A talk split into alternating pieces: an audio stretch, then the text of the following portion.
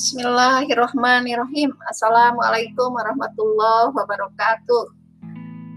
Selamat bertemu ya. Uh, mudah-mudahan kita semuanya sehat. Mudah-mudahan kita selalu berdoa di dalam lindungan Allah Subhanahu wa taala. Kali ini saya mencoba pakai podcast ya. Nah, uh, nanti uh, ini akan membahas uh, materi pada pertemuan 5 dan ke-6 dari mata kuliah uh, promosi kesehatan di rumah sakit dan klinik. Ada beberapa hal yang akan kita coba bahas yaitu mengenai uh, peraturan Menteri Kesehatan nomor 44 uh, tahun uh, 2000 2018 atau 2019 ya. Coba kita lihat dulu uh, saya takut salah. Uh, tahun 2018 ya uh, itu tentang promosi kesehatan di rumah sakit. Kita akan coba uh, lihat dan kita akan perbandingkan dengan uh, dokumen yang ada di uh, Eropa atau di luar yang di mana kita bisa mencoba melihat uh, ada persamaan dan ada perbedaannya. Baik, uh, kita uh, akan mulai dengan landasan dan prinsip eh, PKRS yang ada dalam PMK 44 tahun 2018 dan nanti kita lihat dan dengan apa yang ada di uh, FINA recommendation ya yang itu dikembangkan dengan inisiasi dari WHO di Eropa.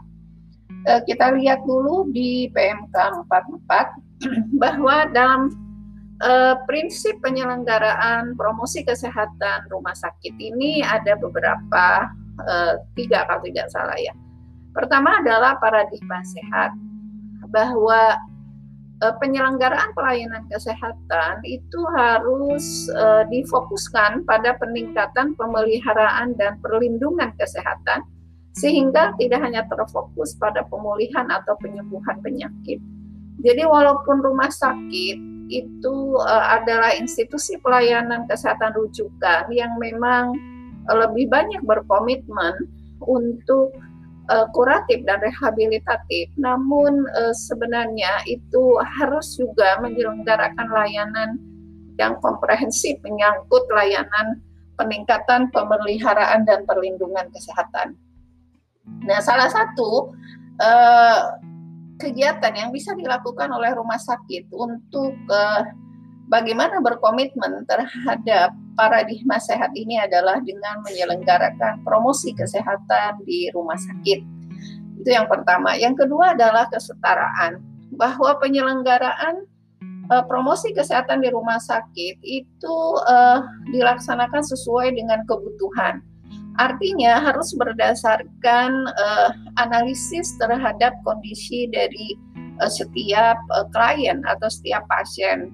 Kemudian harus mudah diakses oleh seluruh sasaran, ini prinsip kesetaraan, dan memberi kesempatan yang sama kepada seluruh sasaran. Nanti kita akan bahas di dalam manajemen siapa sebenarnya yang menjadi uh, sasaran dari promosi kesehatan uh, di rumah sakit ini yang jelas bahwa sesuai dengan uh, apa yang tertera di dalam Undang-Undang Nomor 36 Tahun 2009 tentang Kesehatan bahwa setiap orang berhak untuk mendapat informasi dan edukasi tentang kesehatan yang seimbang dan bertanggung jawab. Nah, salah satu uh, kegiatan yang bisa dilakukan oleh rumah sakit dalam mengimplementasikan apa yang uh, diamanatkan oleh Undang-Undang 36 tadi adalah dengan promosi kesehatan di rumah sakit. Yang ketiga adalah prinsip kemandirian. Oh, rupanya bukan tiga ya, ada empat. Oke. Yang ketiga adalah kemandirian, uh, bahwa penyelenggaraan PKRS uh, diharapkan bisa mendorong pasien. Nah, ini adalah uh, sasarannya ini ya pasien, keluarga pasien, SDM di rumah sakit, pengunjung rumah sakit, dan masyarakat sekitar rumah sakit untuk ber-PHBS secara mandiri, sehingga tidak mengalami sakit yang berulang karena perilaku yang sama, perilaku sehat tidak sehat yang sama ya tentunya ya, serta mampu mencegah dan mengelola risiko terjadinya penyakit. Nah ini kemandirian. Jadi kita harapkan bahwa kegiatan-kegiatan yang dilakukan itu bisa mendorong kemandirian dari sasaran tadi untuk berperilaku sehat secara mandiri. Gitu ya. Untuk apa? Untuk tidak uh, sakit berulang kemudian tidak mengalami uh, hal yang uh, sama karena perilakunya yang kurang sehat kemudian uh, diharapkan bisa mencegah dan mengelola resiko terjadinya penyakit oke yang keempat prinsip yang keempat adalah keterpaduan dan kesinambungan nah uh, penyelenggaraan PKRS dilakukan secara terpadu dan berkesinambungan dengan melibatkan multiprofesi atau multidisiplin ilmu yang memang ada uh, sebagai SDM di rumah sakit ya. Nah, jadi uh, penyelenggaraan PKRS ini diharapkan bisa merubah perilaku sasaran yang dalam pelaksanaannya melibatkan multiprofesi. Kalau kita lihat ya di rumah sakit itu ada dokter, ada perawat, ada tenaga kesehatan lain, bidan, kemudian ada tenaga laboratorium, ada tenaga fisioterapis dan lain-lain ya, termasuk di misalnya di apotek. Eh, ada apoteker. Nah, tentu di semua instalasi atau unit ini ini perlu uh, dikoordinasikan dan bersinergi untuk melaksanakan uh, kegiatan promosi kesehatan. Nah, tentu nanti di dalam manajemennya nanti diharapkan ada satu unit yang dikembangkan di rumah sakit untuk menyelenggarakan ini.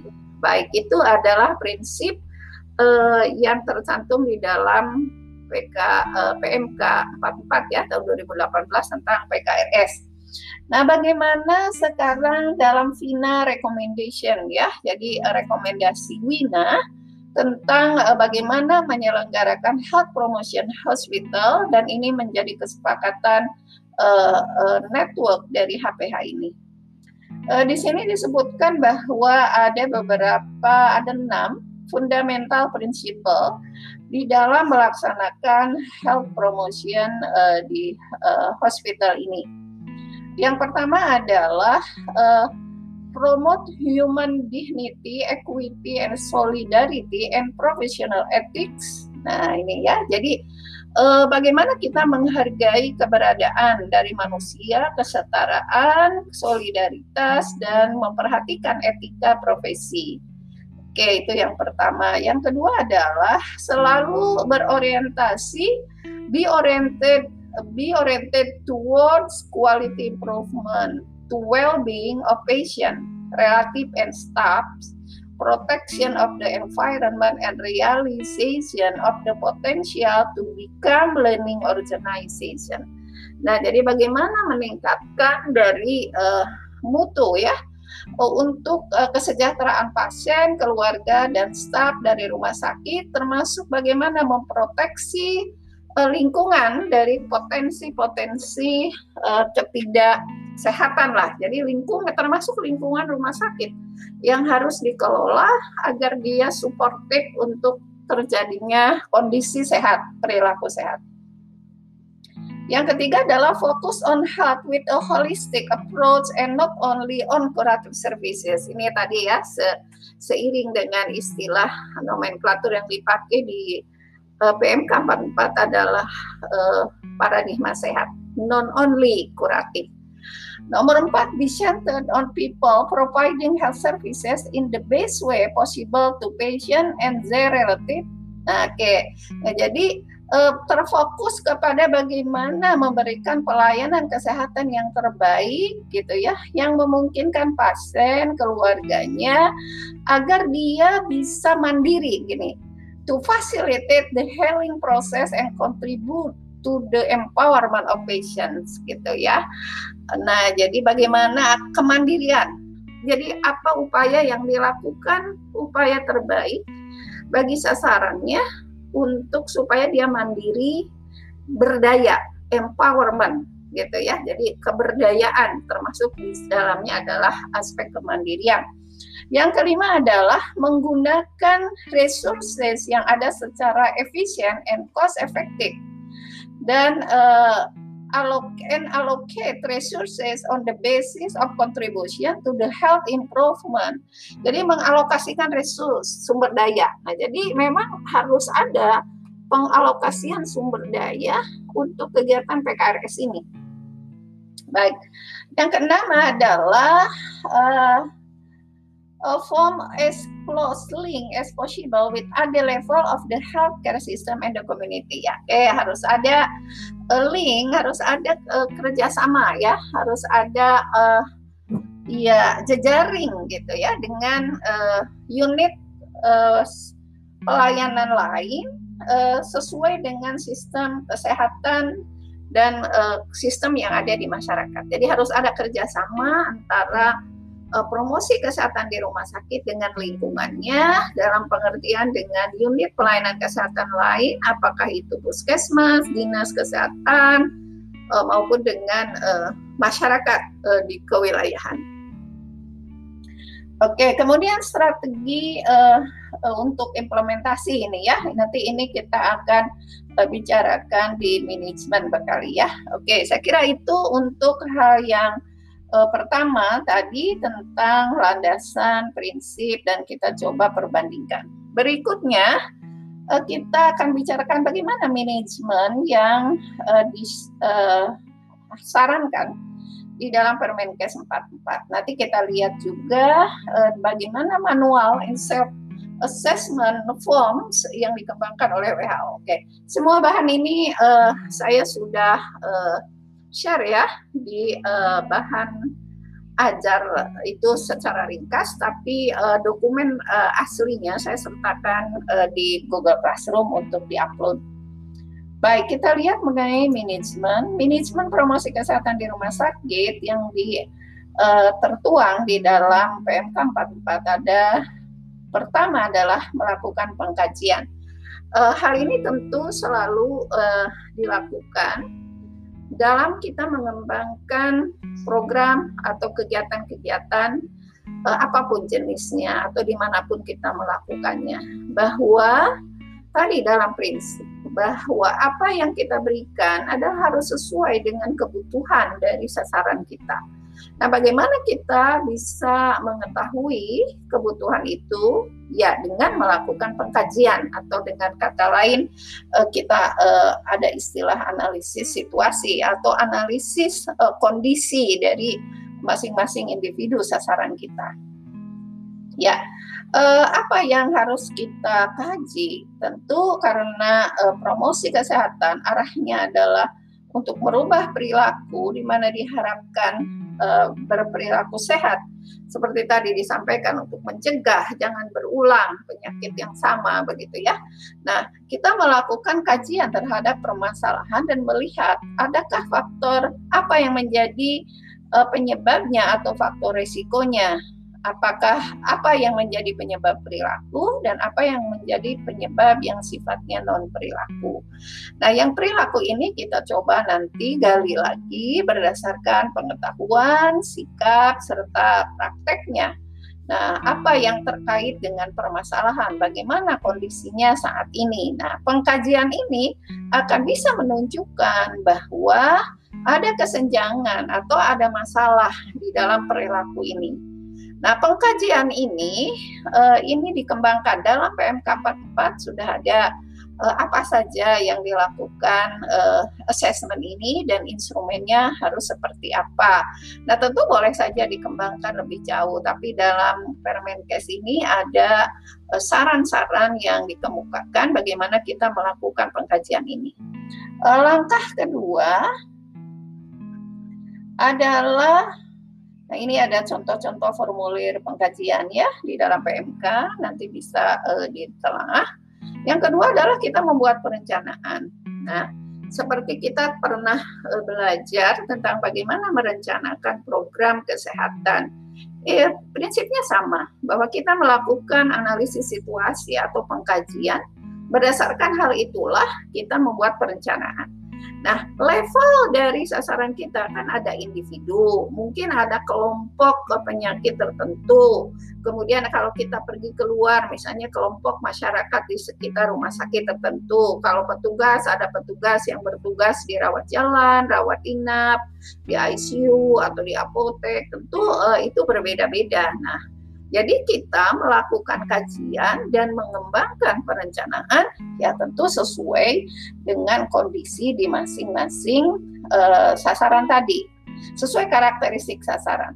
Dan tadi sudah disinggung bahwa PKRS perlu melibatkan multi profesi dan uh, profesional pemberi asuhan yang memang banyak jenisnya, multi profesi dan multidisiplin di rumah sakit ini.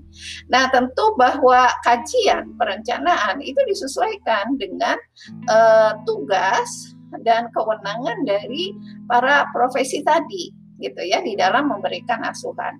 Nah, intinya apa yang harus direncanakan adalah berdasarkan kajian tadi kita menetapkan tujuan perilaku e, perubahan perilaku sasaran.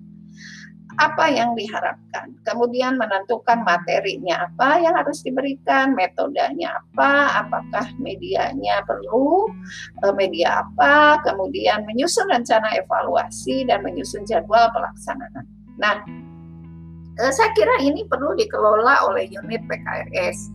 Ada kegiatan-kegiatan yang memang menyatu integrated di dalam pemberian uh, profesional pemberi asuhan, misalnya perawat. Nah, itu bisa integrated ini di dalam asuhan keperawatan. Nah, tetapi uh, perlu dibuat semacam desain besarnya uh, bahwa uh, di institusi suatu rumah sakit itu bagaimana uh, itu akan uh, dilakukan secara terkoordinasi antar profesi, antar unit atau antar bagian. Nah, inilah uh, yang salah satu yang harus dikelola oleh unit PKRS yang uh, harus ada uh, diamanahkan dengan PMK ini di uh, rumah sakit. Kemudian berikutnya adalah pelaksanaan. Nah, tadi pelaksanaan ini kan tergantung pada perencanaan ya. Intinya bahwa tadi metode dan media, kemudian jenis sasarannya itu akan mengacu kepada strategi promkes. Strateginya apa? Ya, sama saja pemberdayaan masyarakat, kemitraan dan advokasi. Ya, jadi hal itulah yang uh, kita uh, harus uh, breakdown, harus dibuat dalam rencana pelaksanaan kegiatan. Oke, kemudian berikutnya uh, tahap uh, berikutnya adalah saya tidak bahas ya secara keseluruhan. Jadi ada metode, ada media, ada penjelasan tentang strategi. Silahkan nanti dibaca di PMK. Kemudian uh, setelah kita melaksanakan tentu uh, ada monef dan kita mohon, uh, mohon diingat setiap kali kita membuat perencanaan maka saat itu pula kita harus memikirkan bagaimana memonefnya. Nah, itu harus dibiasakan sehingga bahwa apa yang kita lakukan di siklus berikutnya itu bukan hanya uh, copy dari kegiatan sebelumnya tanpa melakukan uh, monitoring dan evaluasi. Apakah kegiatan yang sudah dilakukan itu itu cukup efektif? Tadi ya uh, efisien dan cost efektif nah seperti itu. Oke jadi monitoring evaluasi ini perlu dilakukan dengan berbagai cara. Uh, bahkan mungkin kita perlu melakukan uh, mengembangkan catatan pelaksanaan gitu di sini ada dicontohkan di dalam PMK Uh, kemudian juga mungkin ada riset yang kita lakukan berbasis uh, kondisi di PKRS. Nah, dalam perkuliahan kita kedua hal ini bagaimana merencanakan dan bagaimana mengembangkan suatu riset uh, berdasarkan berbasis PKRS kita akan coba ya. Nah, sekarang bagaimana uh, kita lihat uh, ya uh, bagaimana uh, manajemen ini yang tertuang tadi berdasarkan uh, di WHO ya. Kita lihat di FINA recommendation. Uh, disebutkan bahwa strategi for implementation itu uh, ada beberapa. Antara lain adalah uh, harus uh, dilakukan dengan partisipasi dan mengembangkan komitmen dari seluruh uh, apa ya seluruh personal yang ada di uh, rumah sakit. Nah, itu yang pertama. Yang kedua adalah uh, improving uh, communication, information, and education. Itu yang kedua. Bagaimana mengembangkan KIE, gitu ya. Jadi uh, agar karena KIE ini adalah salah satu yang uh, perlu kita uh, kembangkan di dalam melaksanakannya. Kemudian menggunakan metode dan teknik uh, dengan manajemen proyek yang baik, kemudian juga uh, belajar dari pengalaman. Nah, tentu bagaimana kita bisa uh, belajar dari pengalaman kalau kita tidak melakukan monitoring evaluasi. Baik, uh, saya kira itu uh, yang kita uh, bicarakan di pertemuan 5 dan ke-6 ini uh, mencoba menggambarkan apa prinsip-prinsip yang uh, perlu kita jadikan landasan di dalam mengerjakan PKRS, kemudian bagaimana manajemennya. Nah, di dalam uh, pelaksanaannya ada standar, uh, ada indikator standar dengan sejumlah indikator serta kriteria yang harus uh, dipenuhi dan harus diupayakan standar itu dicapai. Itu akan kita bahas di pertemuan ke ke-7 dan ke-8 ya. Nah, eh, di dalam PMK 44 itu juga ada standar dan nanti kita comparing eh, sama dengan apa yang uh, ditulis di dalam manual standar dan uh, measurement mengenai uh, health promotion hospital yang dikembangkan oleh WHO uh, Eropa ini. Ya, uh, nanti di Vina uh, recommendation uh, juga dibaca, bisa dibaca lebih uh, jelas. Kemudian nanti di manual ini sudah kita akan bahas nanti di pertemuan mengenai standar ini. Ya, demikian yang saya bisa sampaikan pada pertemuan kelima dan keenam ini. Seperti biasa, silahkan kalau bertanya di WA grup kita atau di kolom komentar di Google Classroom kita. Terima kasih atas perhatiannya. Mohon maaf apabila ada hal-hal yang kurang berkenan, ada uh, slip lidah misalnya ya. Mohon dimaafkan. Saya Iri. Wassalamualaikum warahmatullahi wabarakatuh.